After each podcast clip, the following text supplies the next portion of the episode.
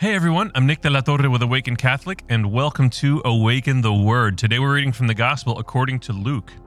On one occasion, when Jesus was going to the house of a leader of the Pharisees to eat a meal on the Sabbath, they were watching him closely. When he noticed how the guests chose their places of honor, he told them a parable. When you are invited by someone to a wedding banquet, do not sit at the place of honor, in case someone more distinguished than you has been invited by your host. And the host who invited both of you may come and say to you, Give this person your place.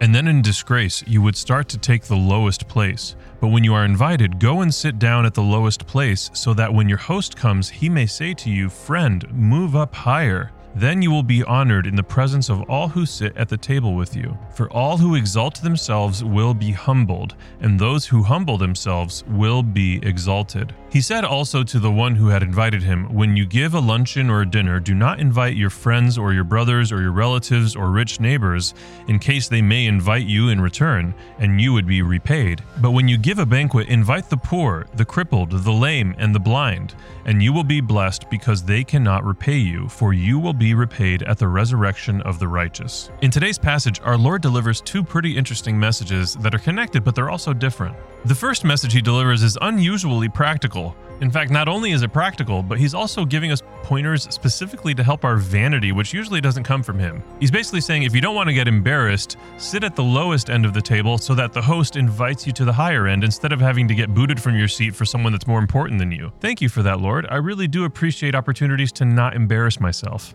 But beyond the face value practicality of that message, there's also something deeper to be found here. We ought not think so much of ourselves that we are so presumptuous as to take the highest seat at the table. One of the best definitions of humility that I've ever heard is that humility is not thinking less of yourself, but thinking of yourself less. Why should you receive the chair of honor at a table when you could offer it to someone else? In the second portion of today's passage, our Lord is talking to us about why we maintain the relationships that we maintain, why we interact with the people that we choose to interact with. Are we approaching relationships as opportunities to use people for our own personal gain, or are we approaching our relationships as opportunities to love? When we are choosing who to invite over to our house for a meal, it should be about loving that person. It should be about welcoming that person in and spreading the love of God and, and letting that love of God pour into their lives. It should not be about how it benefits me. So the takeaway today is don't think less of yourself, think of yourself less. Be more concerned to love your neighbor than to love yourself. I have been Nick.